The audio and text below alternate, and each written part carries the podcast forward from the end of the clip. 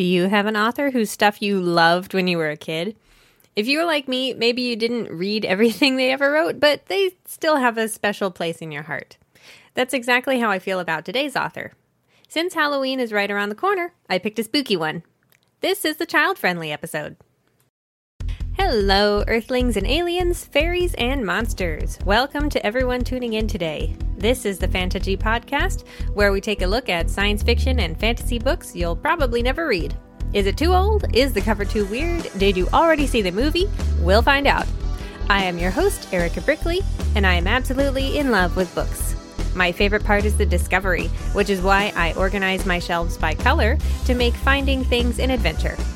All the books we cover during this podcast are from my personal collection. This is the fourth episode.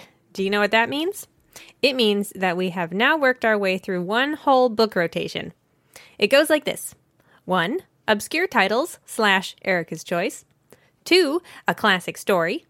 3. Cover art that makes you say, What? And 4. Books that are child friendly.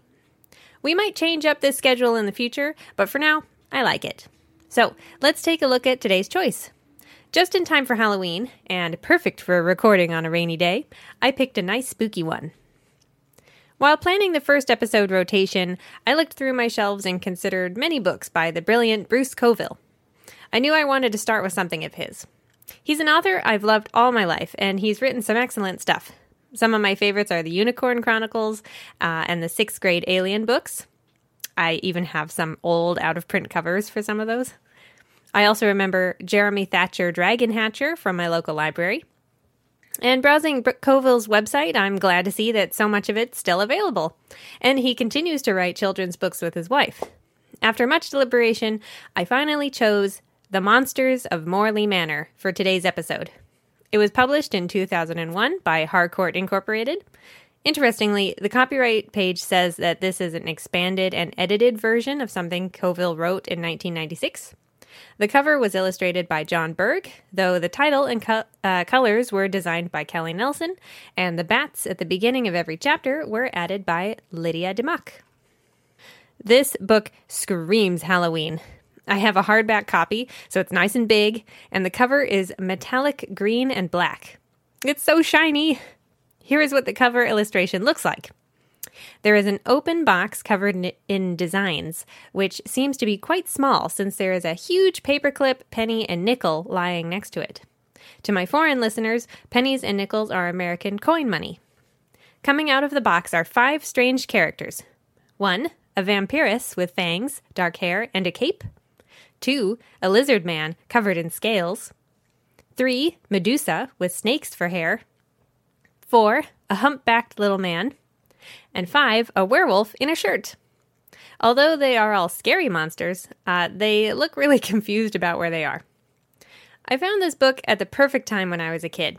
I loved monsters and Halloween and Greek mythology and all of that. And I also loved Bruce Coville. It was really nostalgic when I found this copy at a library book sale a few years ago, so I brought it home with me. Let's read the author bio together.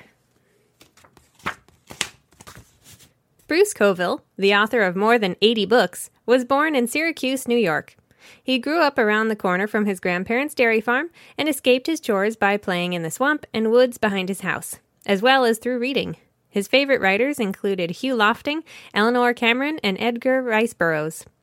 Bruce has worked as a gravedigger, a toy maker, and an elementary school teacher, but now he writes full time when he's not traveling to speak at schools and conferences.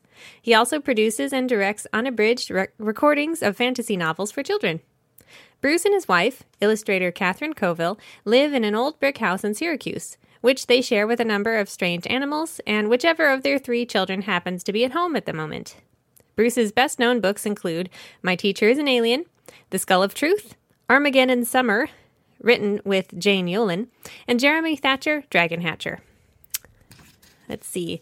Uh, so that's the part that's in the book itself. Uh, but on the dust jacket, we also have another bit. Bruce Coville's high, high school colors were orange and black. Mine too. His favorite holiday is Halloween, and his grandfather ran a cemetery, all of which may have influenced his writing. My love affair with monsters began when a babysitter obligingly recounted the entire tale of Frankenstein to my little brother and me. How horrifying, how blood chilling, how utterly delightful. Of course, it wasn't as easy to get your fill of monsters back then. Our TV got three channels, not 300. But we grabbed them when we could, and coming home from my neighbor's house at night, I would sometimes imagine that Frankenstein's monster was coming after me. This was even better on brisk October nights when the cool air was whirling the gold and scarlet leaves around my feet. Was that a bat above me? Was Dracula on the wing? How could such fear be such bliss? There were times when I got so scared I couldn't sleep, but it didn't really hurt me. I came out perfectly normal. Jessica, just ask anyone who knows me. Uh, and then it gives a, another sort of brief summary of the other things 80 books, Syracuse, New York, etc. So, just in time for the holiday, we have a Halloween lover here t- to take us on a journey. As usual, I'm not going to read you the back, just in case there are spoilers. Let's get started. Chapter 1 Morley Manor. Here is how the book starts. If Sarah hadn't put the monkey in the bathtub, we might never have had to help the monsters get big. But she did, so we did, which, given the way things worked out, was probably just as well for everyone on the planet, especially the dead people. I bought the monsters at a garage sale. Actually, it was more like a whole house sale. And not just any house, it was Morley Manor, the huge old place at the end of Willow Street. Sixth grader Anthony is from Owl's Roost, Nebraska, in the middle of the Midwest in the United States. He and everyone else knows that Morley Manor is the scariest house in town. It's a big place with three towers and is constantly getting struck by lightning. When Old Man Morley passes away without any will or heirs, the new owner holds a Sunday sale to get rid of all the junk inside before they tear the place down on Monday. Anthony and his little sister Sarah are being looked after by Grandma Walker while their parents are at a convention. So they ask if her if she wants to go with them to the sale. She says no and is uncomfortable talking about it. Inquisitive Sarah asks why, and Grandma Walker says she'd rather remember the house as it was in the past. She's been a little odd ever since Anthony's grandpa passed away, which was hard on everybody. So, Anthony and Sarah walk through pouring rain on their own. Another reason why Morley Manor is so scary is that all the kids in town know that something terrible happened there 50 years ago, but none of them know what it was. Maybe Grandma Walker knew. There are tons of people there for the sale, curious about the old house. They're all very quiet as they look around because the place is very intimidating with its high ceilings and dark wood. Just being inside gives you a spooky feeling. Anthony really enjoys looking through all the weird stuff there is to buy candle holders shaped like demons, figurines, chess sets, but they're too expensive. He just bought a new trading card pack, so he has even less money than usual. While Anthony and his classmates snoop around a, stairway with a sign that says, Absolutely no one passed to this point, Sarah takes him away to show him something. In the library, on a table, there is a wooden box carved with interlocking circle designs. An old man found it behind some old books and showed it to her. She thought it would be good for holding a special deck of trading cards when Anthony goes to swap events. Agreeing, even though the box is currently locked, Anthony decides he really wants it and goes to the sales lady to haggle a price, but doesn't have enough money. He convinces Sarah to help him out. Not only does she also have some money with her, she is also a better talker with a sweet face. She ends up getting a hat along with the box for Anthony. Chapter 2 Monkey Business Back at home, Anthony is immediately bitten by his mother's pet monkey, Mr. Perkins. A pet monkey sounds cool until you actually have it in the house. He's loud, smelly, and cranky. The bite on Anthony's ankle isn't that bad, but it startles him, so he drops the box, which Mr. Perkins runs off with. It takes Anthony, Sarah, and Grandma Walker chasing after him to get the box back. Using a set of miniature screwdrivers gifted to him by his grandpa, Anthony gets the box open a little ways, but is terrified when fog spills out along with an eerie green glow. Something shocks his hand and the lid snaps back shut. Convincing himself that it was just static electricity, Anthony goes to eat lunch and watch Scooby Doo with Sarah, but his curiosity is unbearable. This time, Anthony gets the lid off, only to discover another lid. It says, Martin Morley's Little Monsters. Open not this box, lest my curse fall upon you. Ignoring the warning, Anthony lifts the lid to find a set of 5 inch metal figurines, each carved in the shapes of monsters, each with their own nameplate. They are Gaspar, Albert, Ludmilla, Melisande, and Bob. Gaspar is a has a lizard's head and a man's body, and he's wearing a lab coat. Albert is a bit shorter. He's a hunchback, quote, a typical mad scientist's assistant, unquote. Ludmilla is a vampire with a cape and fangs. Melisande has snakes for hair, and Bob is a crouching werewolf. While Anthony is admiring the level of detail that went into these figurines, he hears Sarah shout for help. Taking Albert with him, Anthony runs to the bathroom where Sarah is trying to give Mr. Perkins a bath. There's not much Anthony can do since he knows he'll get bitten if he gets too close, so he watches his sister wrestle the monkey into the water the whole bathroom is soaked and everything gets wet, including Anthony and his Albert figurine. Afterwards, he shows Sarah the monster set, which she agrees is pretty awesome. At dinner, Sarah sees the newspaper lying out and points to a picture she sees in it. That's the old man who showed me the box you bought today. Anthony reads the article, and it's an obituary for Old Man Morley. They try not to think about it and head to bed. Anthony takes one more look at his new figurines and is upset when he sees Albert might have been damaged by the bathwater. However, when he looks closer, he sees that one of the hunchback's little hands that got splashed is now fleshy and the fingers are beginning to move. Chapter 3 Just Add Water. Anthony tries to put the box away and go to sleep, but he can't stop feeling guilty for leaving this poor tiny creature locked away. Then again, what will happen when he re- revives Albert completely? Eventually, he puts on his robe and gets up, stopping by Sarah's room on his way to the bathroom. She's scared of Albert's moving fingers. Maybe he's that way for a reason, she suggests. Maybe he's evil. Maybe whoever froze him was evil, Anthony replies. There's only one way to find out. The siblings go to the bathroom, fill the sink, and dunk Albert in. The water glows bright green and bubbles like a science experiment. Within moments, the tiny person crawls out onto the edge of the sink. As soon as he looks around and spots the two enormous children, Albert dives back into the water to hide. So Anthony has to pull him out. Soon, Albert realizes that he's the small one. I think we've got a little problem here, he says. The kids ask Albert where he's from. Brooklyn, originally, he says, in New York City. Then I lived in Transylvania for a while. He's absolutely shocked to find out he's in Owl's Roost, Nebraska, because that is where he lives now. Last he knew, the year was 1948, and he can't believe it's been more than 50 years. Martin did this, he shouts, then demands that the rest of his family be woken up.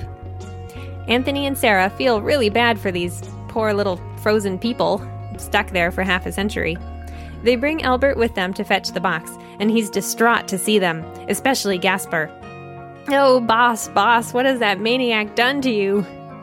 When Anthony asks whether the other monsters always looked like that, Albert simply says, I'm not worried about how he looks, you idiot. We can change that. It's the fact that he's been shrunk into a statue that has me upset.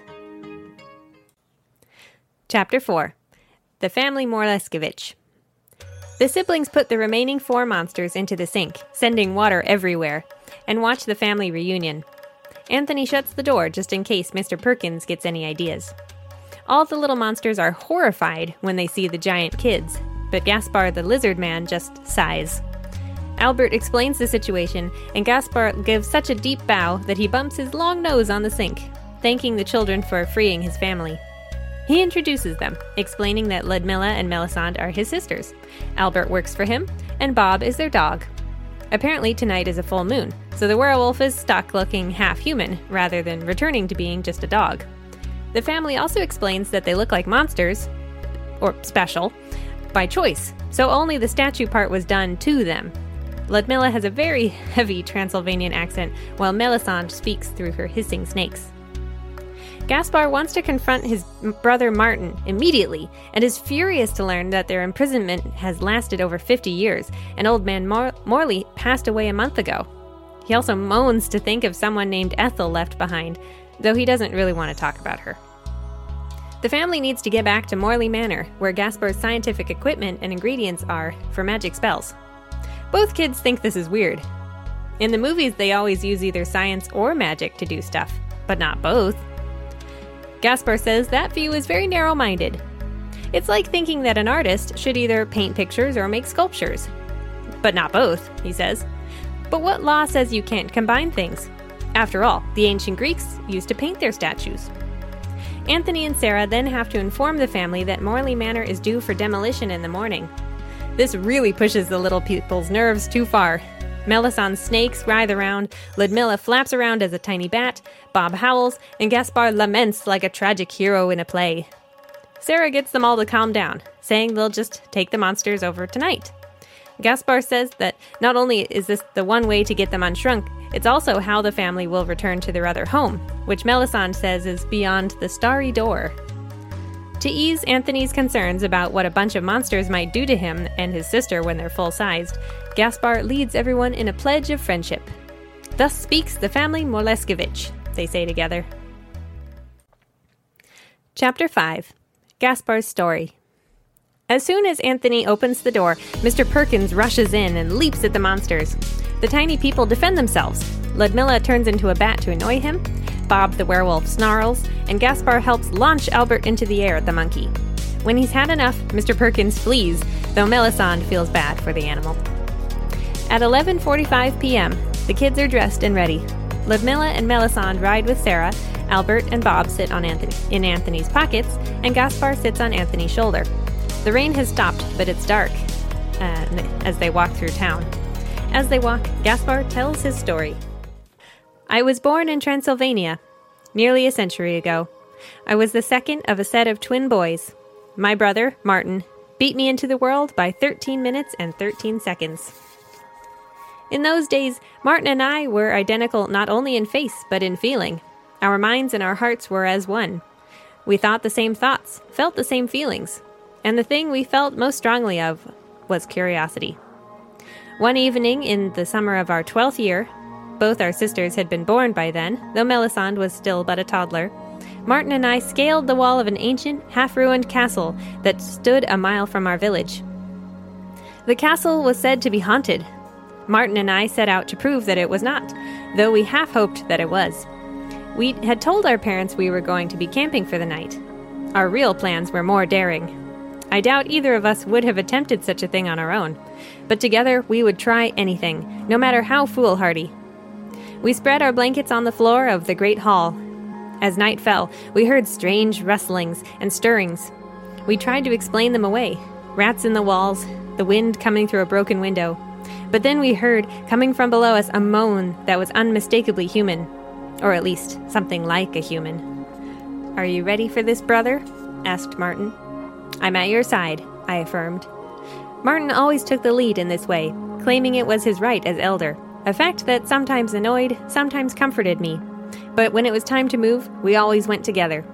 Side by side, we descended the castle stairs, searching for that moaning.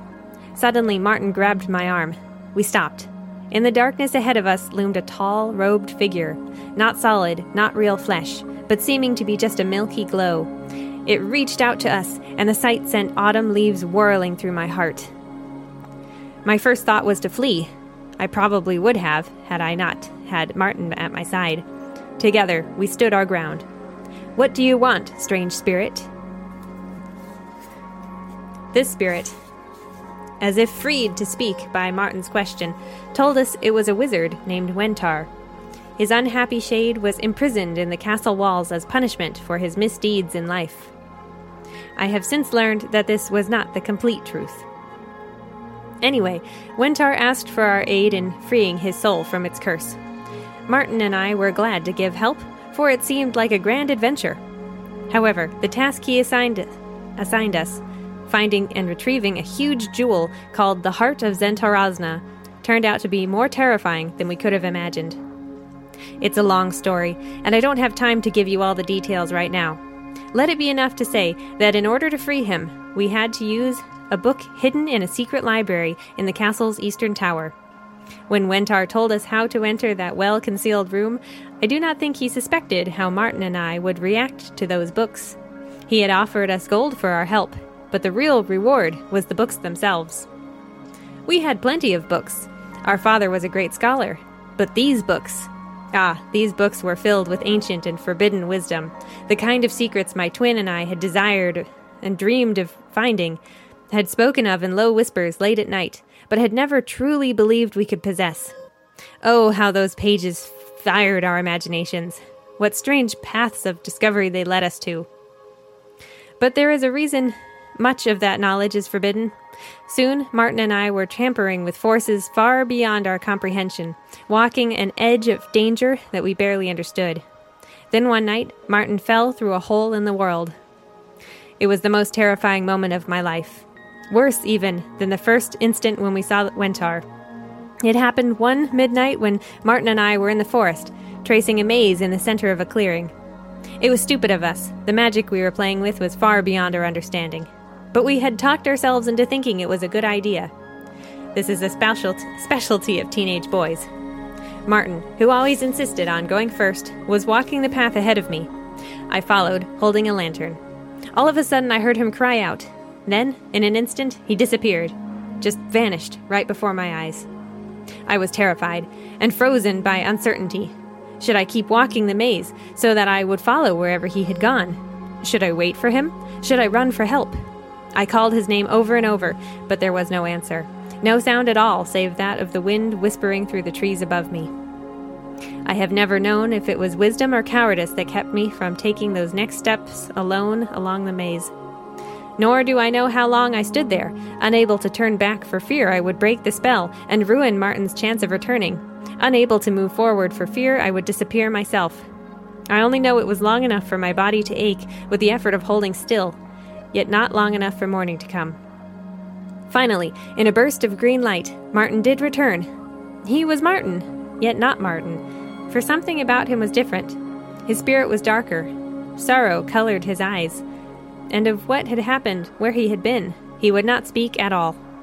As time went on, that reticence grew, where once there had been no secrets between us, now there were many. I no longer knew his heart as I once had. Despite this horrifying experience, we did not cease our visits to the castle library. If anything, Martin was more eager than ever to continue our investigations.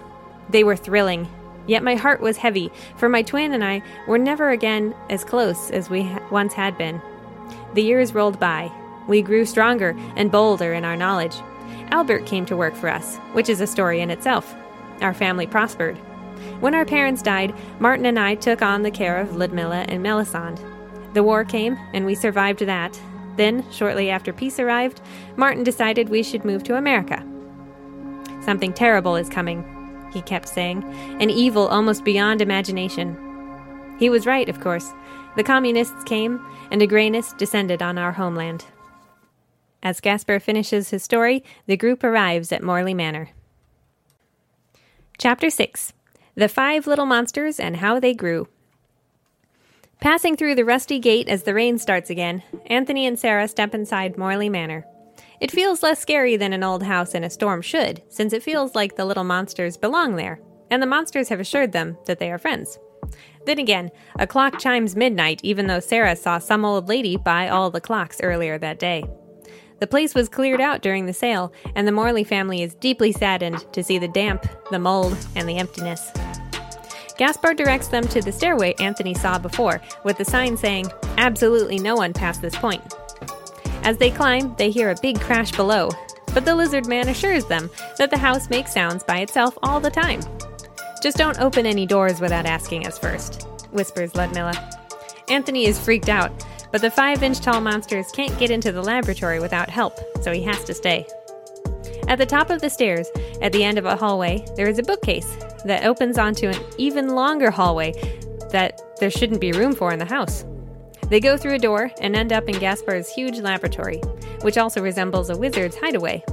There are books, test tubes, and labeled jars that say things like Eye of Newt. All of it is covered with dust and cobwebs. Off to the side are five glass cylinders, each about seven feet tall.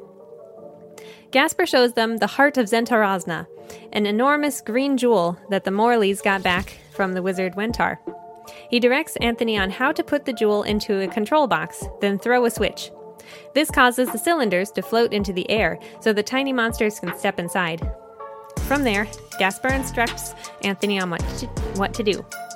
The cylinders seal over the family members and fill with green mist as thunder and rain pound against the old house. Anthony and Sarah scream as a crackle of energy fills the room, and when they look up, they see that all the monsters are now human sized. Anthony is terrified. They're no longer dealing with five tiny monsters. Now there are four adult monsters and a full sized werewolf. Gaspar is particularly scary with his lizard mouth full of sharp teeth. He shouts in triumph, his voice now deep and loud. The others are just as excited, jumping around, howling, hissing, and turning into enormous bats. The family tries to thank the children, but Anthony and Sarah can't help but step backwards in fear.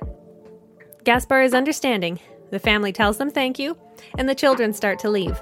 A little sad the adventure is over, despite how scary it is. However, when they open the door to walk out, someone is standing in their way. Chapter 7 A Wentar's Tale Quote, the man like being standing at the door was tall, taller than Gaspar, and dressed in a dark blue robe. At his side hung a leather pouch. His pale face, peering from beneath the shadows of a hood, was long and lined. His dark purple eyes were the most frightening things I had ever seen. Even so, he looked almost human. Almost, but not quite. Unquote. It is Wentar, the Transylvanian wizard from Gaspar's story. Though Gaspar wants to know where he's been all these years, Wentar tells them that there is no time to explain that. They must hurry to save Gaspar, Ludmilla, and Melisande's brother Martin. This is very confusing, since Martin is supposed to be dead. Ludmilla is furious and bares her fangs, thinking Anthony and Sarah lied to them, but Wentar assures her that's not true. The reality is that Martin was replaced years ago by some other entity, though it was still Martin. Everyone is confused, and Gaspar is sure that Wentar is going to make them pay a hefty price for more information. But Wentar admits that he owes the family Morliskevich a large debt. He says they must speak quickly and get through the starry door before morning. Here is what the text says Now, what do you want to know? Gaspar hesitated just a moment. Then, with a sly look on his lizardy face, he said, Tell me what I need to know. Wentar smiled, which made it look as if some invisible fingers were pulling up the sags of his pale, droopy face. Oh, very good. You've learned a lot since I last saw you. I've suffered a lot since you last saw me. Wentar shrugged. The two things often go together. All right, gather round.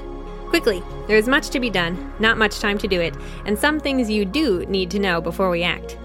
I assume, by the way, that you have told the others of all that has passed between us back in the old country, Gaspar? Gaspar nodded, an interesting effect now that his snout was at least two feet long. Gesturing to me and Sarah, he said, And I have given these youngsters a quick version of the story. Wentar glanced at us, and a troubled expression crossed his face. It would be best to send you two home immediately, he muttered. Before I could protest that I wanted to stay and hear his story, he added, However, I fear the danger is too great for you to leave Morley Manor at this moment. Which made me want to get out of there immediately. At Gaspar's urging, Wentar begins. He starts by explaining that Wentar is not actually his name, but his job title, which comes as a surprise to Gaspar. When asked what, th- what that is, Wentar says, A little bit of this, a little bit of that. An explorer, an observer, a reporter, a listener, a judge, sometimes, primarily an admissions officer. Not a wizard, though I do have some magic at my command. I suppose the most likely term would be an alien, I work for the Coalition of Civilized Worlds. Gaspar is rather offended that he never knew this before, but Wentar assures him that it was much easier to let two overactive teenage boys assume he was a ghost back when they first met. Now, there are bigger problems. He explains that years ago, when Martin fell through a hole in the world while the twins were exploring a maze, he ended up in a place called Flinduvia, Time passes differently in other worlds, so they had plenty of time to take him prisoner and send a clone back to our world in his place. This copy of Martin had his personality, along with other additions, which is why he always seemed different after the maze incident. Wentar figured this out just very recently when the Flinduvians called the clone back to their world. Now, Wentar and the family Morliskevich, along with the children, have two objectives. One, save Martin from the other world, and two, prevent the Flinduvias from taking over planet Earth. Chapter 8 The Starry Door Anthony asks why the Flinduvians want to take over, and Wentar admits that he and others like him have been trying to figure that out. Yes, Earth is a beautiful planet, but is also very damaged from everything humans have done to the environment. Before they can discuss it more, Wentar realizes something is coming. The Flinduvians are coming. Everyone runs. Albert the Hunchback picks up Sarah to carry her, and Melisande takes hold of Anthony's hand, hissing for him to stay with her. They run down the corridor and pass through a sort of curtain, which feels like an electric shock. Anthony looks back at it to see only a shimmering wall of blackness, though it begins to bulge as something else tries to push through. They come to another doorway, though this blackness is marked with a circle of pulsating silver stars. Anthony looks back again to see a purple creature with fangs tearing its way through the barrier. Wentar touches the circle of stars in a special order. Then the door opens to reveal a black void filled with stars. He chooses one, steps forward, and is swallowed by the void followed quickly by the group. Anthony is too scared until he looks back again and makes eye contact with the horrible creatures trying to come after them. Filled with terror, he lets Melisande pull him through the starry door. Quote, I felt as if I were being stung by a thousand bees and kissed by a thousand butterflies, all at the same time. Unquote. Anthony wakes up in a green field with flowers, only to realize the grass looks more like broccoli and the red flowers are very sharp, and the sky is purple. Sarah observes that this isn't Nebraska, where they were. Ludmilla says it isn't Zentarazna, where she expected to go. Wentar says they are safe now, since whatever was chasing them can't follow through the starry door. He leads them off down a hill, and Anthony enjoys the springy grass and sweet air. But both he and Sarah stop when they when the group approaches a lake and they see something inside it. Chapter 9 Water Guys. The text says The creature that stood dripping at the edge of the water was about four feet high.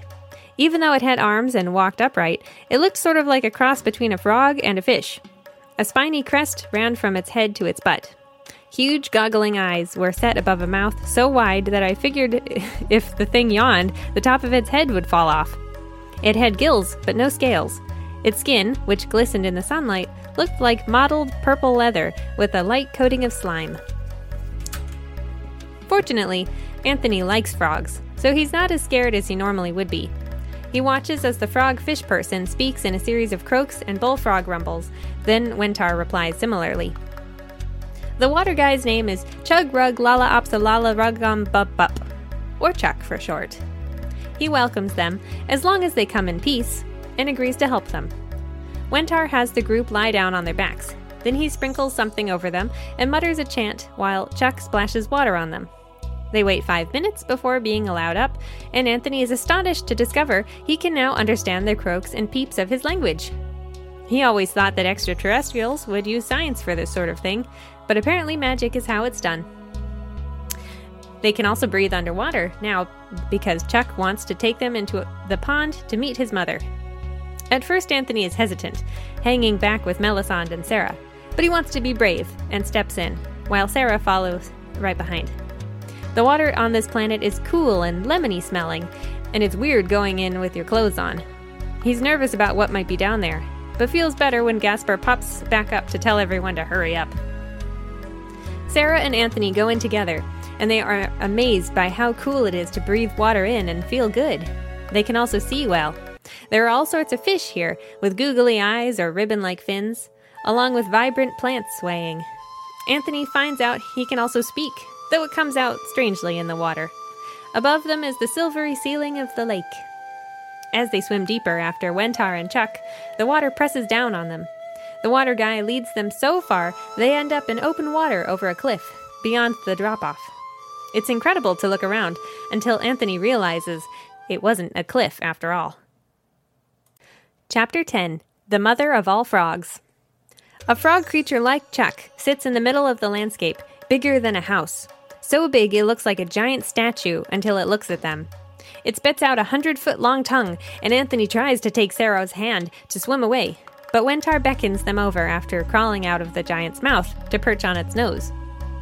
Gaspar urges them all forward, and they learn that the enormous frog person is Queen Gunkala Gunk Gunk Ipsin ala Ribbit, she is the mother of all the frog people.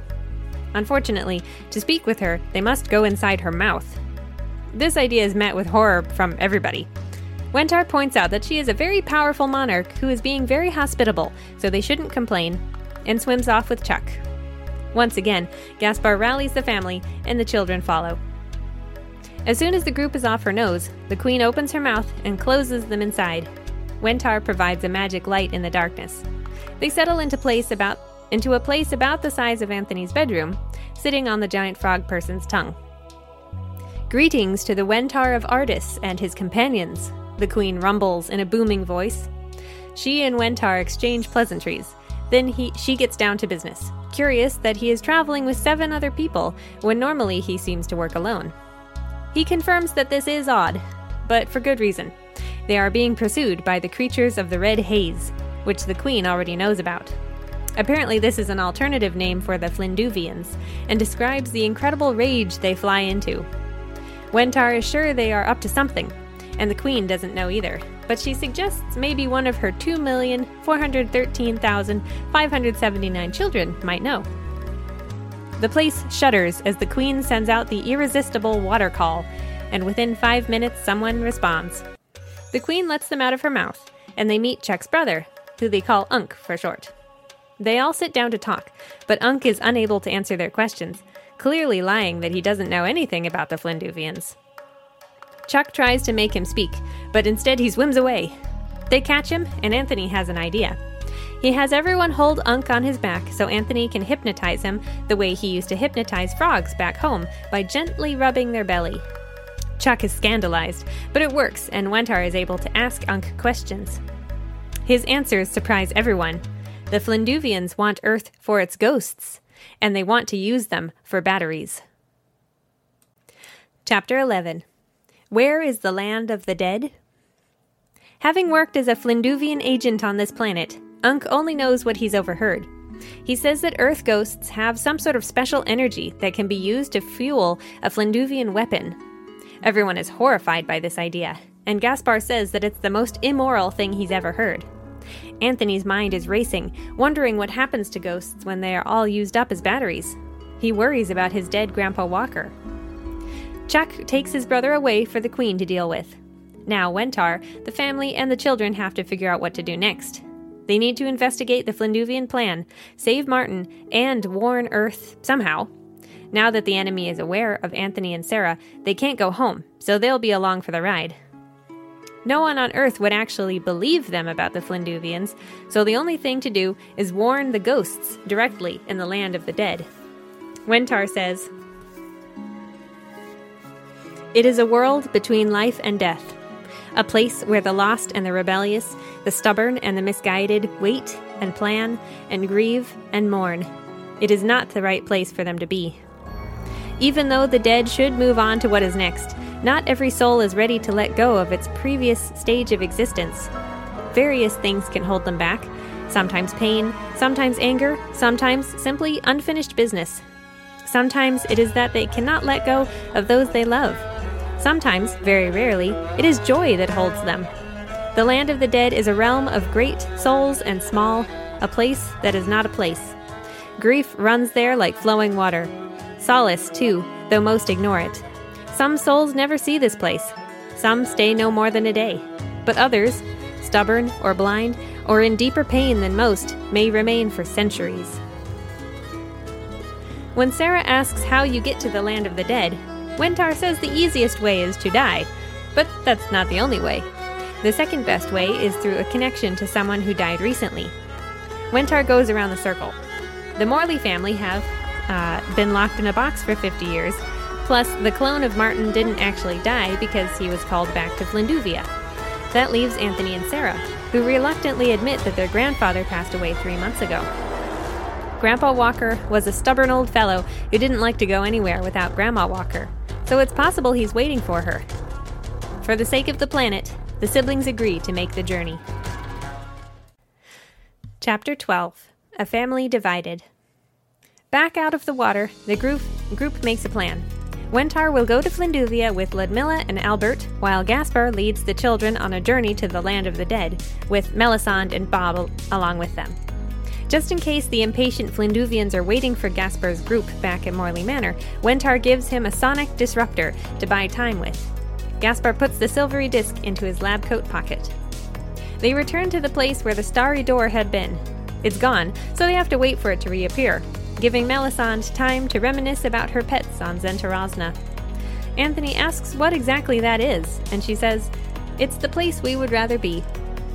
It is hard to say goodbye when both groups are going on such dangerous missions.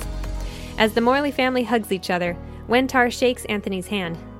You have been brave, but there are greater challenges to come. Much depends on you and your sister. Do not lose courage, and do not forget the power and strength that comes from the ties of love that bind a family together. Albert also comes over to thank Anthony for breaking the spell that had them stuck in a box. Wentar, Ludmilla, and Albert disappear through the starry door on their way to Flinduvia. Then Anthony, Sarah, Gaspar, Melisande, and Bob take their turn. Back at Morley Manor, everyone is concerned about how much time has passed. It's dark outside. Has it been hours or days? Remember, this book was published in 2001 before kids would have their own cell phones, and the Morley family have been frozen for over 50 years. Plus, somebody bought all the clocks during the estate sale earlier in the book. Anthony and Sarah run up the street to find a newspaper box and are relieved to see that only one night has passed. However, Anthony is less relieved when he realizes that today is Monday. Chapter 13 The Original Package it is now 4 o'clock on Monday morning, and though the kids don't have school because it's a holiday, Morley Manor is set to be demolished. Gaspar and Melisande react to this news anew, since a lot of time has passed since the first time they heard it. This means they have to hurry. Gaspar asks Anthony and Sarah to help him and Melisande return to being traditionally human. The children are surprised to learn they change out of their monster forms, while Melisande is dismayed. Apparently, the transformation process is very difficult to do here. While Bob the werewolf is a bit different, Gaspar and Melisande chose these appearances. Back in the lab, everything is how they left it. The heart of Zentarazna is still in place, and even the kids' raincoats are still there. Gaspar explains how to work the equipment that will change him and Melisande back to their human forms. He says, Now listen carefully. I'm going to show you how to operate the equipment. But there is something else, something more important. This is not going to be pleasant for Melisande and me. We will plead for you to stop the process. You must not do this. No matter how we beg or scream, no matter what we say, you must not stop the transformation. Do so, to do so would be catastrophic. Is that clear? Feeling uneasy, chil- the children follow instructions. The two Morley siblings go back into the glass tubes they used to become full sized. Then Anthony and Sarah push the buttons and pull the levers they were told to. Sparks crackle, green mists fills the tubes, and power skitters across the equipment. Immediately, both Gaspar and Melisande begin to scream. They pound on the glass, fall to their knees, thrash about. Sarah is terrified and begs Anthony to turn off the machine, but he refuses. No, he told us this would happen, he says. Even when Gaspar begins pleading, saying he was wrong, Anthony keeps going. Sarah tries to pull the shutoff lever, but Anthony stops her.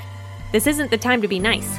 He's just as afraid of Melisande and Gaspar's cries as she is, but Gaspar had been deadly serious when he told them that stopping the process in the middle would be disastrous. Anthony has to tackle Sarah to keep her from doing anything, letting her go only when he hears the three loud snaps that mean the process is done. Although Sarah is distraught, Gaspar and Melisande step out of the tubes unharmed and returned to human form. They're both very handsome, with raven black hair. Now they want to change their clothes, but there aren't any in the house due to the rummage sale. So, the group has to make an emergency trip back to Anthony and Sarah's house. When they step outside into the early morning light, Bob flops on the ground and rolls around, then crawls out of his clothes, revealing himself as a normal Cocker Spaniel. Now the group looks relatively normal, aside from Gaspar's lab coat and Melisande's snake dress. When they reach home, Melisande quickly gets Mr. Perkins the monkey to quiet down, so the children can sneak past Grandma Walker into their parents' closet to get some adult clothes.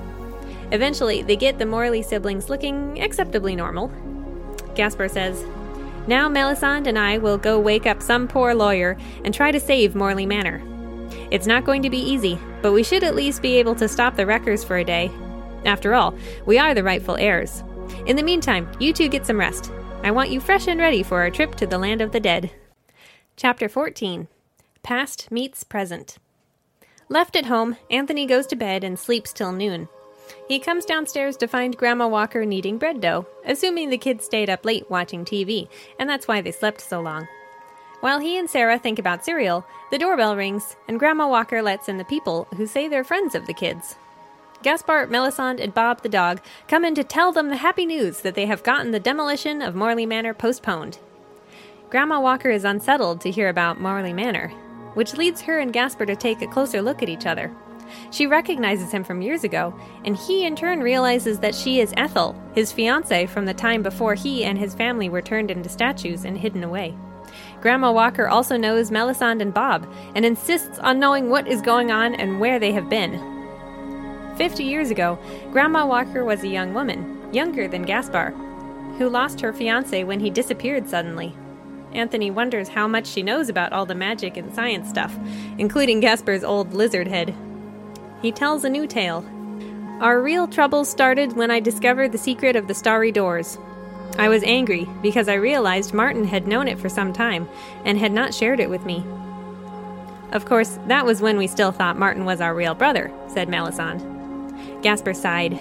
It changes so much to know the truth, and we haven't had time to think through all that it means. Anyway, since Martin had not told me what he was doing, I returned the favor and did not tell him what we were up to. But with Ludmilla, Melisande, Albert, and Bob at my side, I began to explore other worlds. One planet in particular, Zentarazna, held a great fascination for us. In that place, people had learned to shape their own bodies as they wished, to change them as suited their fancy. Since Melisande and Ludmilla had grown tired of all the attention they got for their great beauty, they quickly embraced the idea of taking on a strange image. We tried several, said Melisande. It was fun, like changing clothes in a dressing room. And not nearly as difficult to do as it is here, she added, turning to me and Sarah. Grandma shot her a glance, and I got the sense that they had not liked each other all those years ago. Of course, said Gaspar, Albert was always Albert, and Bob's weir problems had started back in Transylvania. They are who they are. It was Ludmilla, Melisande, and I who played at shapeshifting. In late October of 1948, there was a town-wide Halloween party.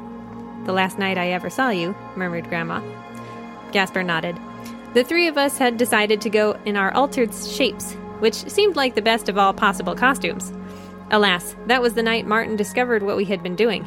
A great argument broke out when we got home. Martin pulled out a strange weapon, something I had never seen before, and that's the last thing I remember until I found myself standing on the edge of your bathroom sink, looking up at Anthony and Sarah. Gaspar and Ethel, Grandma Walker, are very emotional. For her, it's been 50 years since her fiance disappeared. For him, it's only been a day since he saw her, and now she's an old woman. Grandma Walker says that a lot of people suspected Old Man Morley killed the whole family, but there was no proof, and the town of Owl's Roost simply labeled him as a scary old guy in a creepy house. Now that everything has been explained, Grandma Walker announces that she is coming with them to the land of the dead to see Grandpa Walker. She doesn't want her grandchildren on such a dangerous trip, but doesn't want them to be home alone, so Anthony and Sarah are still coming along. The group, now one person larger, returns to Morley Manor, passing by a parked bulldozer. It scares them all to think how close they came to complete disaster. They go to the cellar where they are closest to the magical ground, descending an extra long stairway that the Martin clone dug into the earth. Gaspar is sad to think of the resentment he felt towards a brother who wasn't really here with him. In a small room, they lie down and join hands, closing their eyes in the darkness to focus on Gaspar's spell that will help them go deeper into themselves as incense burns. Anthony thinks of his Grandpa Walker, how much he wants, his, wants to see him, and suddenly he's above and out of his body, connected back to it by a silver thread. The others are floating there with them, including Bob, the confused Cocker Spaniel. They are in a, quote, vast space filled with a kind of milky mist. Floating through it were the figures of people, some of them sharply defined, others soft around the edges, so it was hard to make them out. Their moans and mutters filled the air. Unquote. Grandma Walker leads the way, floating up to a man she calls Horace. Chapter 15 Family Reunion Grandma Walker cries spirit tears, while Grandpa Walker seems to have many emotions. He looks strange, quote, as if all the ages he had ever been, all the faces he had ever worn through the years, had combined somehow. His wrinkles were gone, but his eyes were old and wise. Unquote. He He's transparent like everyone else, but he doesn't have a silver thread leading back to a living body. Grandpa Walker is shocked to see his family members, not only here, but alive. And even more shocked to see the Morley siblings looking no older than they were when they disappeared. He doesn't really take them seriously when Gaspar says that dead people like him are in danger, and Gaspar has to, has to explain in greater detail. There exists a great and powerful alien race, a group without pity or mercy. These people, the Flinduvians, have found a way to use the souls of Earth's dead to power a weapon they have created. If they should take you, sir, the result would be a second death, a permanent one, a death not of the body, but of the soul itself, or perhaps not. We don't really know what happens when a soul is used in this weapon of theirs. It could be far worse than mere oblivion. This gets Grandpa Walker's attention. Gaspar asks if there's a leader of some kind they can talk to, though Grandpa Walker admits he's not sure, since he's only been here a little while and spent that time thinking and pining. I never thought I'd hear someone say, Take me to your leader, to a ghost, Sarah comments. Horace, Grandpa Walker, admits that he's miffed to see his wife here with his old love rival Gaspar, though what he's truly jealous of is the fact that everyone else is still alive, that they have a life to return to. While there's uncertainty about how to pass the warning along, the group gives Horace and Ethel a few minutes alone to themselves. Anthony looks around at all the floating ghosts, who pretty much ignore them. Sarah doesn't like it here. Gaspar agrees, uh, agrees, but assures her this is not where you will spend eternity. This is a place for those who have not yet moved on. Finally, they interrupt the, gra- the grandparents to see if Grandpa Walker has any idea about what to do. He and Gaspar go back and forth, to no avail, and Anthony ends up getting fed up and shouts into the void, Help! We need to talk to someone! Who's in charge here anyway? This sudden outburst makes Melisande laugh, and that gets the ghost's attention. Chapter 16 Ivanoma. The ghosts floating around them all turn their heads to stare at Melisande and the others with hungry eyes, longing for the joy of life and laughter. It's unsettling, but Anthony seizes the opportunity to call out and ask if anyone knows who's in charge. No one is in charge here, they say, but perhaps you could talk to Ivanoma. The woman who makes this suggestion isn't sure they should stretch their lifelines that far, but leads the way towards this Ivanoma a being that is neither he nor she.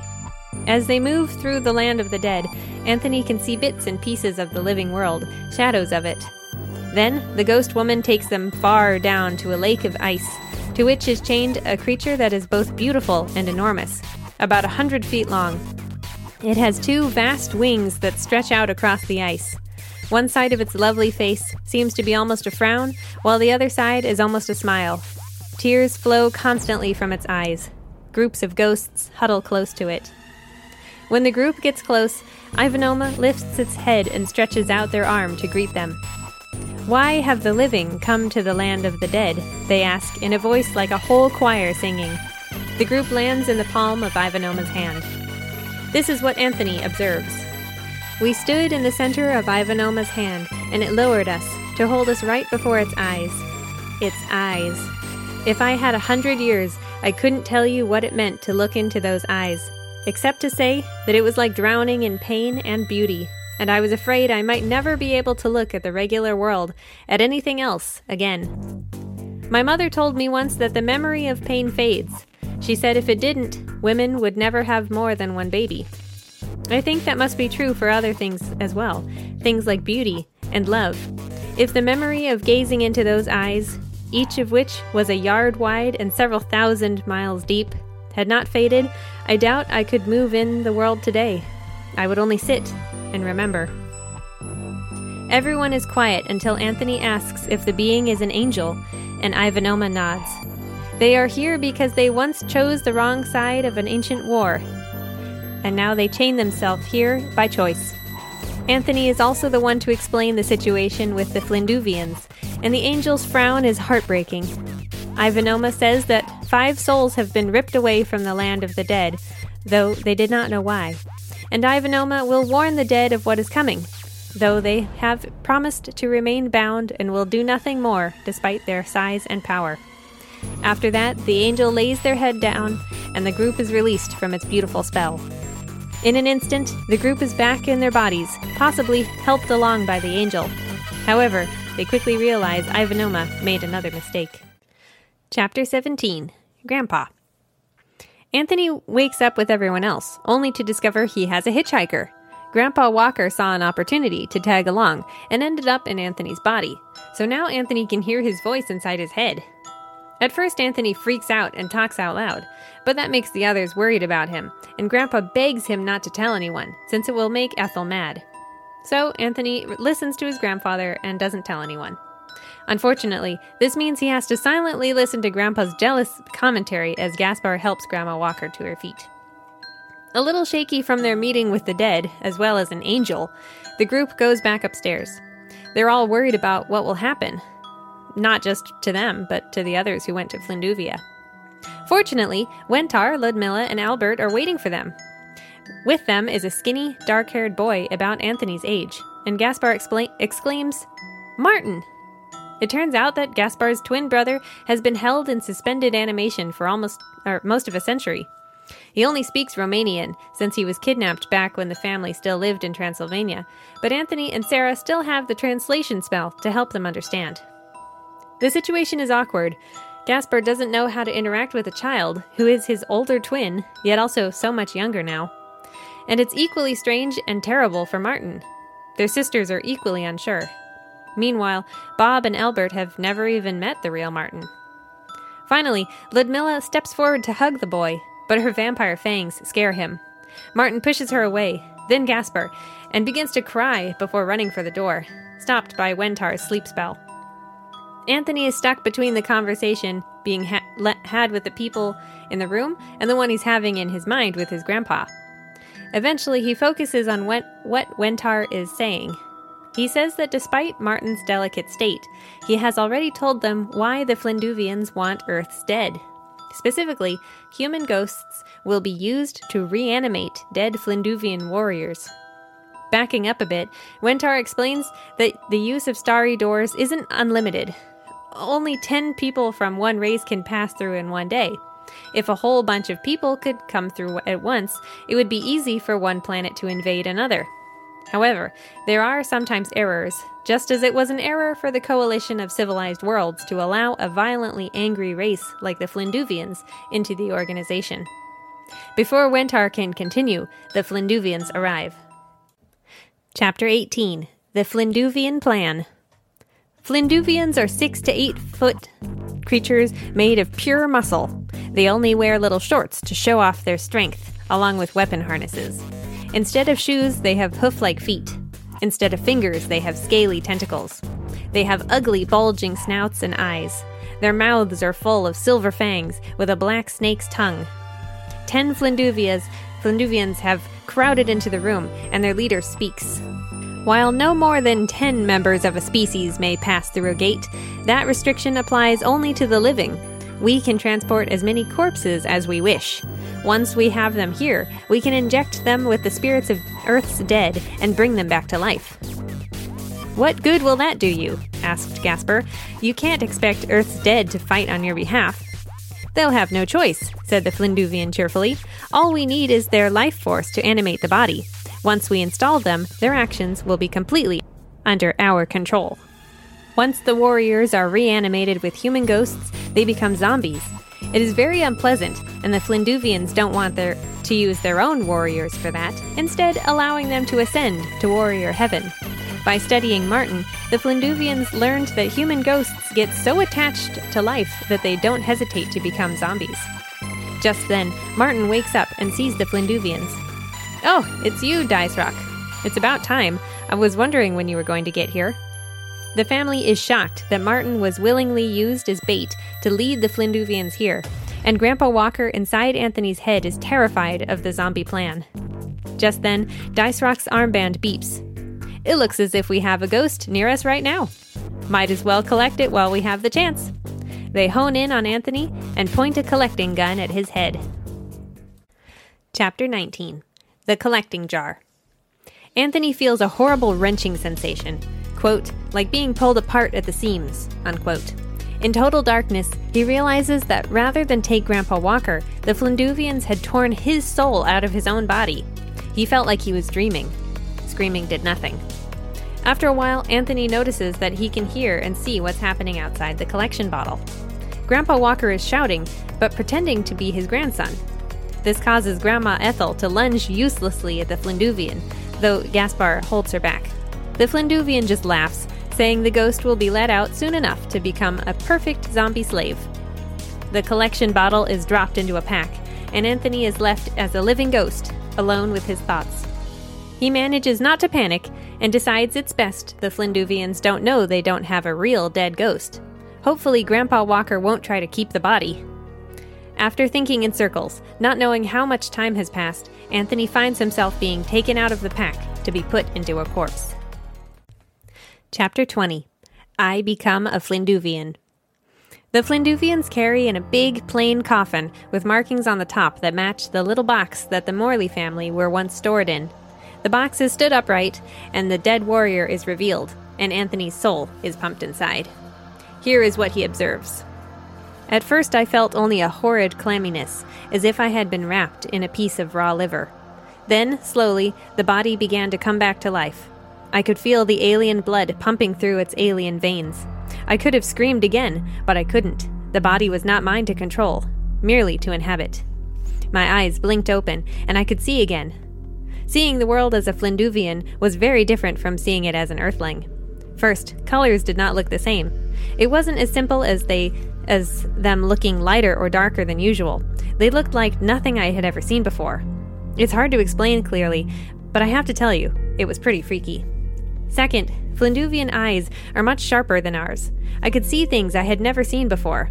The texture of clothing, the flecks of color in the eyes of someone 20 feet away. I could count the individual hairs on Gaspar's hand.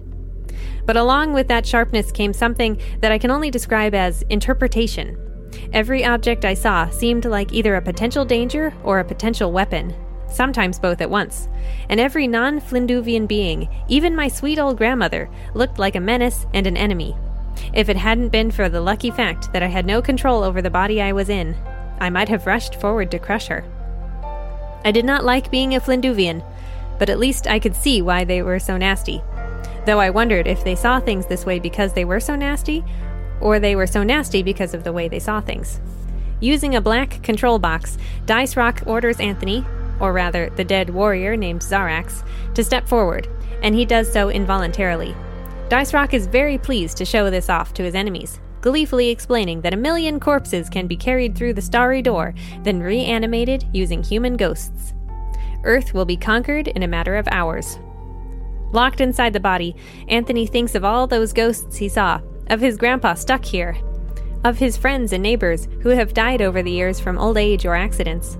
The thought of all those people being used for this is so appalling that Anthony flinches.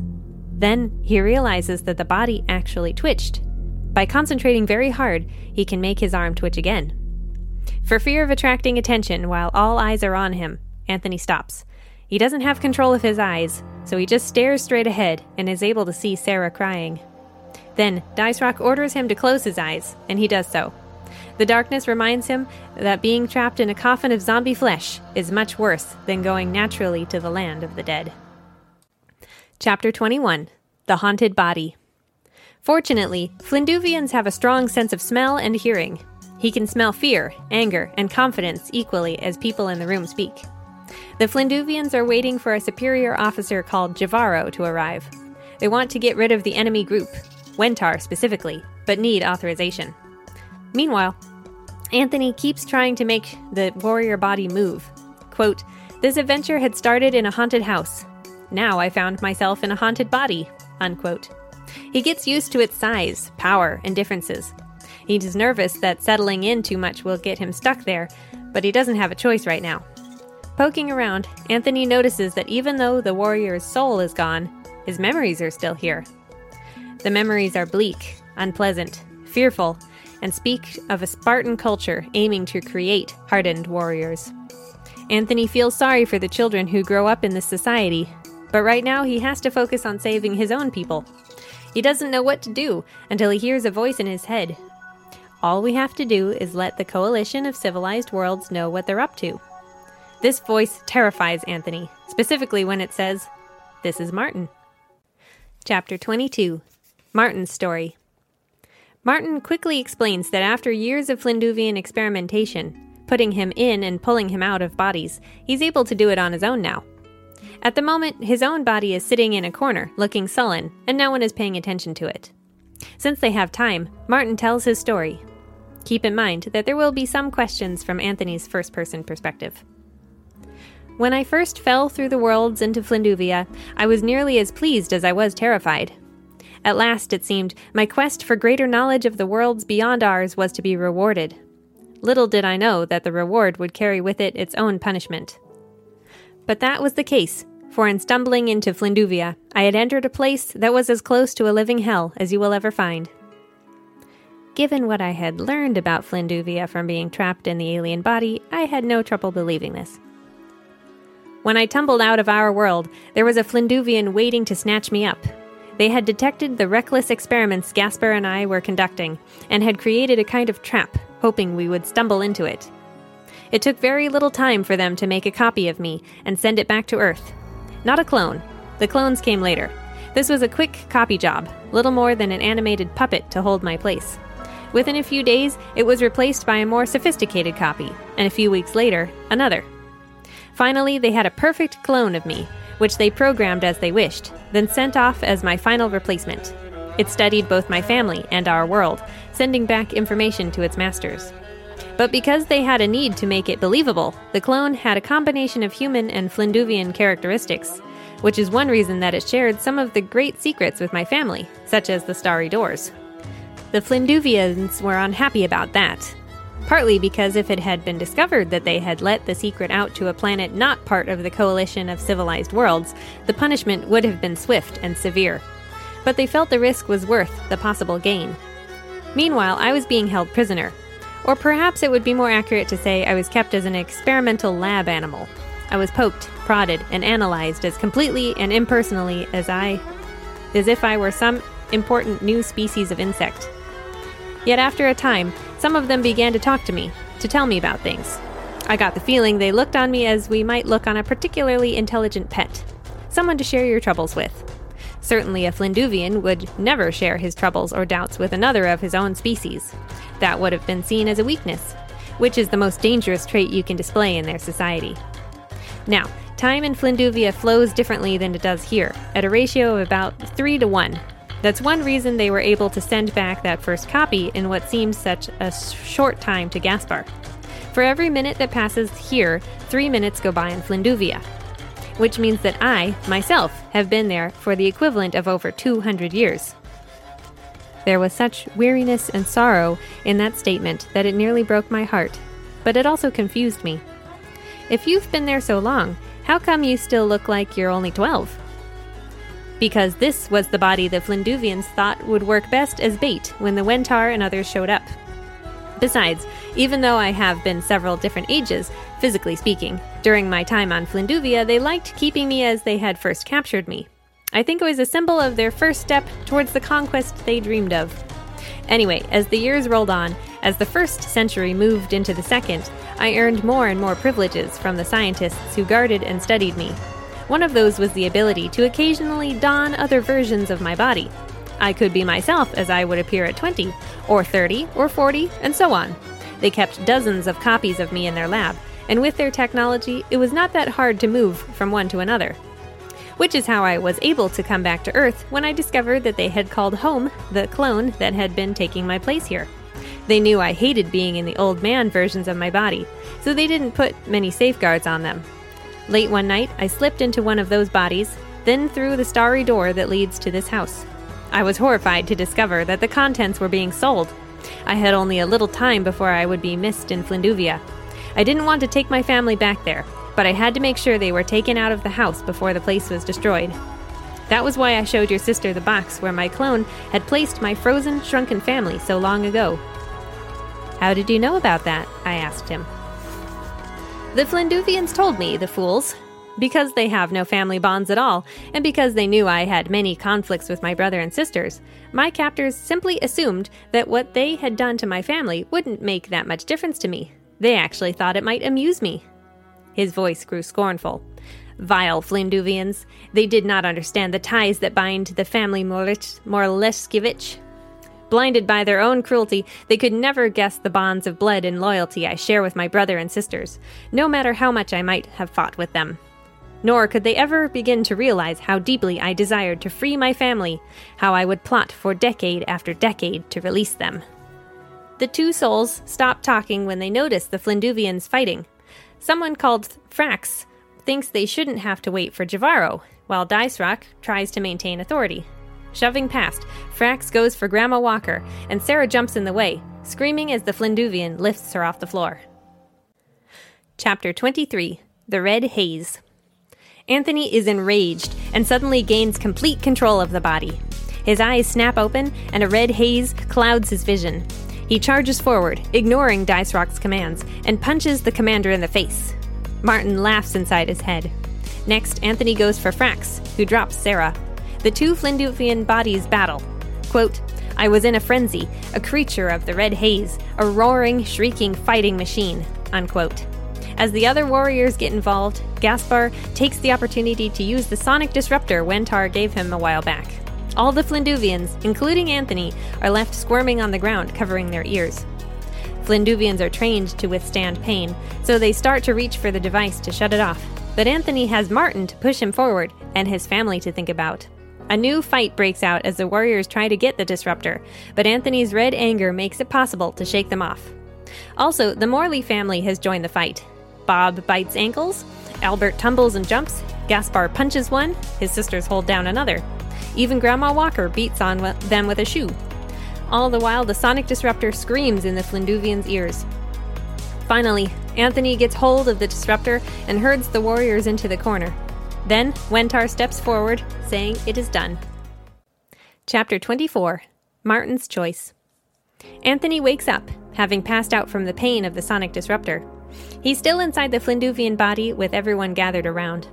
At this point, Grandpa Walker comes clean, admitting that it's Anthony in the monster body. Although Sarah and Grandma Ethel are distraught, Wentar says it was wise not to let the Flinduvians know about the mistake. He was probably able to take control of the zombie body because he is a living spirit, not a dead one, which was the key to overcoming the warriors. Unfortunately, Wentar isn't sure how to reverse what has happened. Everything else is already taken care of. The coalition of civilized worlds took the warriors away and put their planet under quarantine. But Anthony and Grandpa Walker are still stuck. Sarah suggests using the collection gun again. It does nothing. Apparently, the same red haze fury that saved them may have bonded Anthony with the Flinduvian body since he was actually living in it for a while. Grandpa Walker volunteers to try taking Anthony's place and going to Flinduvia as a spy, but Martin stands up at this point and says it should be him. He's lived more than 200 years on that planet, way longer than he ever did on Earth, so he'll probably be more comfortable doing this than returning to his old life and family. Martin and Gaspar step aside to talk for a while before they go through with the new plan. Then, Martin's body slumps, and he is inside the Flinduvian mind alongside Anthony. He works his way around, pushing Anthony out until they can try the extraction gun again.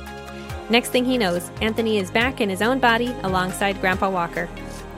The grandfather and grandson have a quiet conversation. Then Grandpa Horace leaves, blowing a kiss to his granddaughter and telling Ethel he'll wait for her. Epilogue A year has passed since Anthony and Sarah released the monsters from their box, and Gaspar proved himself the rightful heir to Morley Manor. He and Albert are fixing it up, while Ludmilla and Melisande mostly stay in Zentarazna. When they come to visit, Gaspar invites Anthony, Sarah, and Grandma Walker to dinner. Usually, the sisters are in their familiar vampire and Medusa bodies. Anthony's parents don't really understand their connection to Morley Manor, but they feel like he's matured recently and appreciate his help in their flower shop. Anthony remembers what Grandpa Walker said to him Anthony, all your life people are going to tell you to stop and smell the roses, but they won't usually tell you why. So let me give you one good reason the one I learned too late. There are no gardens in the land of the dead. You have to embrace life now, Anthony. Now, while you're still part of it. Grab it to you. See it, feel it, hold it, love it. Don't let it pass you by, boy. Don't shut yourself off from it. Because the truth is, you never know what moment is going to be your last, What scent, what sound, what smell will be the last one you experience? Make it good. Make it real. Probably pretty good advice coming from a dead man. The end. It's time for our favorite game. Did the artist read the book? I think the simple answer is yes. Everything on the cover lines up. Gaspar the lizard man in the lab coat, Ludmilla the vampiress, Melisande with her snake hair and tight dress, Albert with his hunched back, and Bob the werewolf in clothes, all of them coming out of a small wooden box. This is one of those books that is great to read around Halloween. There's magic, vampires, ghosts, mad scientists, hunchbacks, werewolves, aliens, and a haunted house. There weren't any mermaids, but there were frog people. Did you have a favorite character? Did you think the themes were too dark or perfectly scary for this time of year? Was this book a lot newer than you thought I would pick? Don't worry, next time we'll pick something older. It can be hard to get a clear understanding of each character from a summary like this, so you might have to read the whole book yourself if you want to know more. There are a lot of details I left out for the sake of streamlining the summary, mostly in regards to personality. Each of the Morley members, uh, family members, has their unique quirks that make them individuals. Gaspar is overly dramatic in a sort of Shakespearean way, like woe is me and merciful heavens. Ludmilla speaks with an exaggerated Transylvanian vampire accent. Uh, I want to suck your blood kind of thing. And Melisande's speech has a lot of hissing when she has her snake hair. We should go. Meanwhile, Albert the Hunchback has a bit of an accent going, uh, maybe a bit of British Cockney since he's always saying oi and being snarky. Then again, he says he's from Brooklyn, New York, and Bruce Coville is from New York, so I think I'm misimagining how he's supposed to sound. I also didn't mention that Albert seems to have a little crush on Ludmilla, volunteering to go with her and Wentar on their mission at one point. Uh, at the same time, Anthony has a puppy a puppy crush on Melisande because she's the sexiest woman he's ever seen in her slinky dress. The same is true for Anthony as a main character and his sister St- uh, sister Sarah in terms of it being hard to portray their personality in a summary. He's a good kid, but also stubborn and contrarian, and has a tendency to use his status as older sibling to coerce Sarah into helping him out. There are also a lot of times when he feels one way, then quickly feels a different way. For example, he's not really interested in the Morley monster box that Sarah finds, really what Martin helps her find, uh, but he gets really invested in owning it once he has to figure out how to scrounge together the money to afford it. Later on, when he and Sarah think they're done helping the Morley family, he's a bit sad to leave. But as soon as he finds out that they can't leave because it's dangerous, he wants nothing more than to run. Anthony wants to be a brave, decisive, manly boy that his sister respects. But in reality, gets picked on by a school bully, gets bitten by his mother's pet monkey, and only has a little bit of power over his little sister. Although Sarah plays a smaller role in the story, Anthony really needs her, Yes, he ends up being a little braver to speak up in certain high stress situations, but there are times when it's Sarah who knows what questions to ask, when it's time to stop asking questions, and who makes smart de- deductions. When Gaspar and Grandma Ethel meet again, Sarah knows when to stop asking personal things because it makes them uncomfortable. When she and Anthony go to find a newspaper to check the date, she works out what day it is since morning newspapers are put out super early in the morning, meaning only a night has passed, while her big brother is convinced that a whole day has gone by. Her insightful nature is an asset. And, most importantly for the story, Sarah is someone that Anthony trusts. I didn't go into much detail about Anthony and Sarah's relationship during the summary because it would have required reading a lot of random conversations. Their sibling relationship actually gets a lot of attention throughout the story since, at its heart, this is a book about sticking together as a family.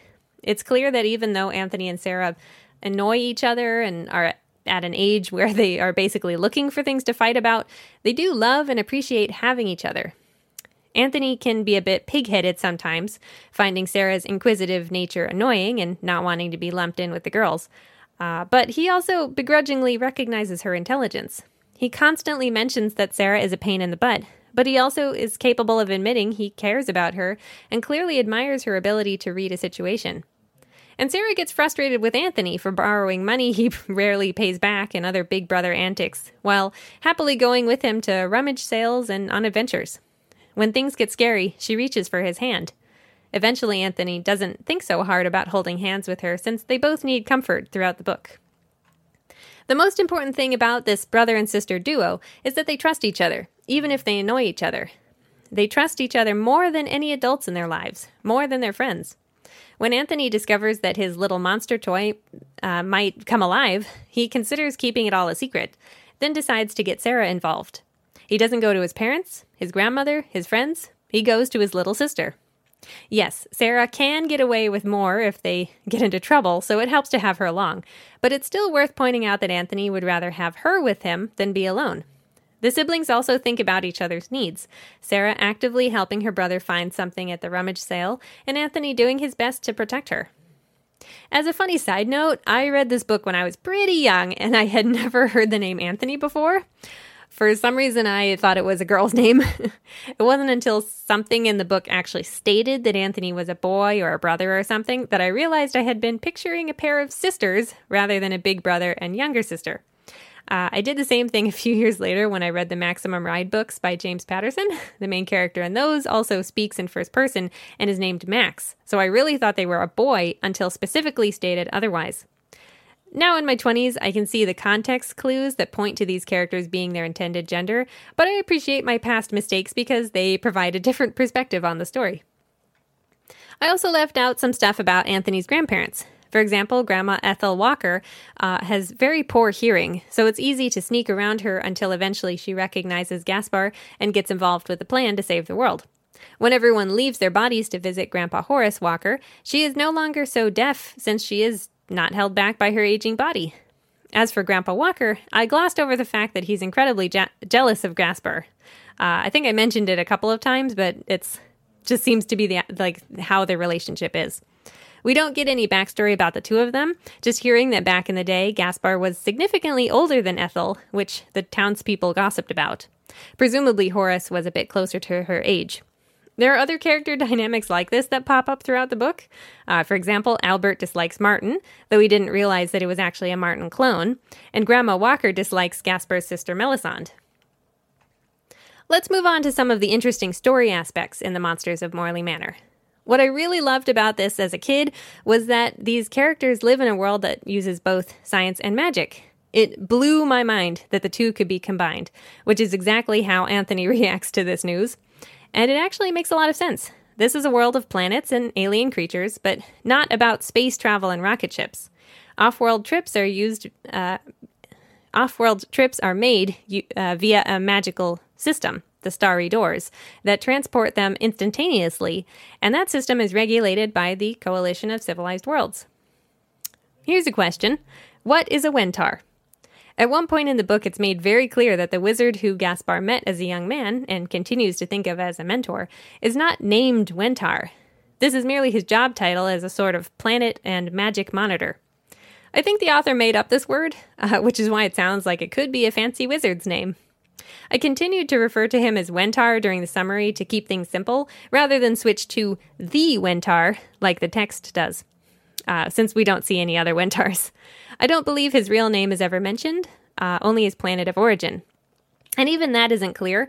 The Queen of the Frog people refers to him as the Wentar of Artis, which I assume is his home planet, but it could also be a region or some other way of defining his territory. We never learn why this particular Wentar is concerned with Earth, a planet not considered clean or intelligent enough to be part of the coalition, other than the fact that Gaspar and Martin helped him out once. Perhaps that's all it is. He accidentally became involved with a little backwater world and later noticed that uh, noticed when things started to look bad for it and stepped in to help.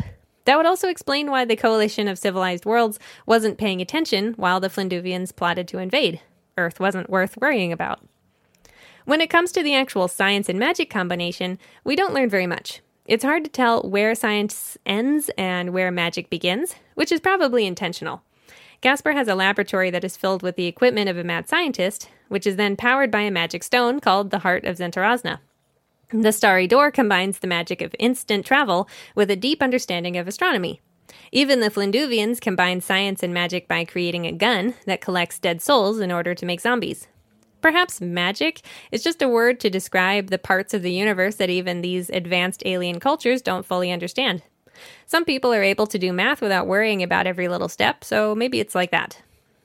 There are other science fiction stories that blend uh, bend the rules when it comes to technology. For a while, I watched a lot of Doctor Who, and I appreciated that there was an explanation for why all the aliens spoke the same language. The Doctor's unusual and delightful spaceship, called the TARDIS, an acronym for Time and Relative Dimension in Space, is a little bit psychic and gets inside travelers' heads, allowing them to understand nearly any language. While its methods are special, other alien races are shown to have technology that mimics this ability. In The Monsters of Morley Manor, it's kind of amusing how upfront Wentar is about it is about it being a magic spell when other sci-fi series work so hard to justify it. Even more mysterious than the magic and science is the appearance of an actual angel in the land of the dead. That's not to say that I think Coville was trying to sneak something religious into the text. Rather, I think Ivanoma is a reminder that the world is vast and even knowledgeable folks don't know everything. The Starry Door takes the tr- characters to other planets, uh, but they have to perform a sort of reverse seance to leave their bodies and visit the dead. It's literally another dimension, separate from the universe where the living bodies reside.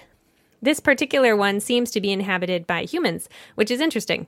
The Flinduvians do say that humans cling to life especially hard, while their own warriors die with every expectation of leaving their lives behind in favor of heaven. No one in the story actually describes what comes after death, only that souls have something else to move on to once they've cut ties with the lives they had. Maybe Ivanoma comes from heaven, like Christian angels do. Their beautiful, tragic, winged appearance would support that. Then again, how many other worlds and dimensions and universes are there? The angel resembles the fallen angel Satan because it resides in a place of death on top of a frozen lake.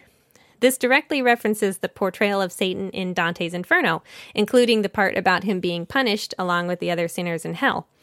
Um, residing on a frozen lake at the very bottom after losing some sort of war. In the end, Coville leaves it to the reader to interpret, giving the being a made up name. In that way, Ivanoma reminds me of the childlike empress from the Neverending Story serene and lovely in a way that is different from everything else around her, entrancing to the point where people would lose themselves in her eyes if she did not turn away. I think Coville probably really enjoyed the sad portrayal of Satan in Inferno and utilized some of that when coming up with his own version of sort of hell. However, his version is not meant as punishment in the traditional sense, as no god is mentioned who determines what is good and bad. Instead, it reminds me of Richard Matheson's novel, What Dreams May Come. That is another story that talks about layers of worlds and says that people punish themselves in death by torturing themselves with memories and regrets and madness.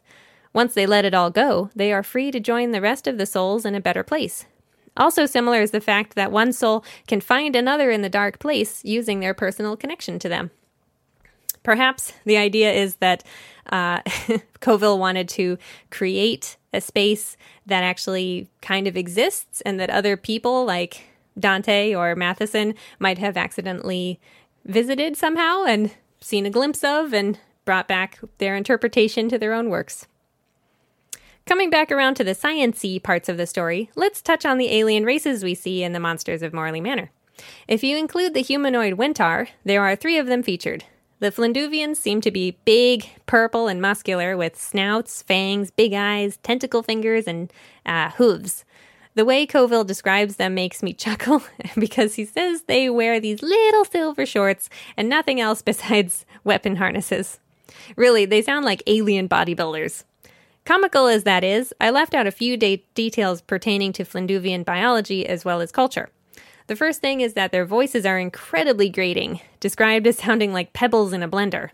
Their laugh is, quote, a cross between a chainsaw and a werewolf gargling, unquote. Regarding the red haze that is the unstoppable rage they fly into, it's very difficult to stop once it's started, fueled by fighting and adrenaline. In terms of culture, Anthony learns terrible things about their upbringing while inhabiting the dead warrior's body and memories, learning that they are often abandoned in the wilderness to build character or have to fight their comrades for their share of water during training exercises, weeding out the weakest among them while teaching them not to be loyal or kind to anyone. Anthony admits he doesn't want to think about some of those memories ever again because they are so unsettling. It really is a Spartan culture, In ancient Sparta, in Greece, which was incredibly warlike, the only way to really make your family proud was to go into battle and come home victorious or dead.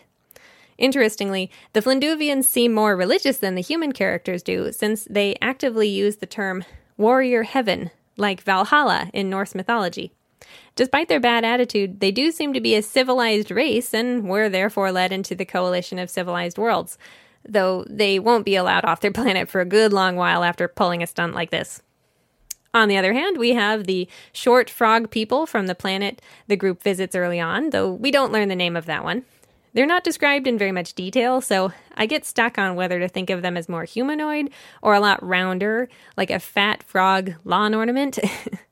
Either way, they seem to be small, well connected, nice community, uh, since they all come from the same huge mother. They are at once individuals while also being at her beck and call. It is stated clearly that none of them can resist the water call, which is why Unk arrives when she asks for information about the Flinduvians, even though he doesn't really want to spill his secrets. Despite their quieter seeming lifestyle, the water guys, as Anthony calls them, also seem to be part of the coalition of civilized worlds, living in peace with other species and treating their planet well. Finally, I want to touch on the story's creepy subject matter. This is a book about a small ragtag group trying to save Earth from an alien invasion by traveling to the land of the dead, doing everything they can to make sure ghosts aren't used to make alien zombies. There's a lot of good Halloweeny stuff here, isn't there?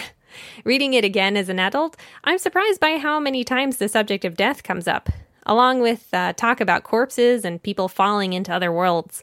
It's pretty scary stuff if you're not ready for it. As a kid, I was easily scared, so I must have must have found this book when I was a tiny bit older. Uh, on the one hand, I liked spooky things. Jade Green by Phyllis Reynolds Naylor is great, and on the other hand, I was easily creeped out by things like The Nightmare Before Christmas. you never know which stories will give you the willies or make you feel alive. What did you think of this episode? Was it too short, or do you like this length better? I'm also trying to decide how often to post. Currently, I'm planning to put out an episode every week, if possible. Uh, but what day should it be published? Let me know in the YouTube comments or on Instagram if you prefer Wednesday, Thursday, Friday, or a different day. I'd love to hear your thoughts. The next episode will be up by November 6th, uh, depending on how next week goes. Uh, I'm on my way to San Francisco for a little trip. Check out my Instagram at Erika Brickley, spelled E R I K A B R I C K L E Y to see trip photos as well as the rest of my collection. Don't forget to let me know what books you are never going to read. I look forward to hearing from you. And until next time, bye bye, Earthlings.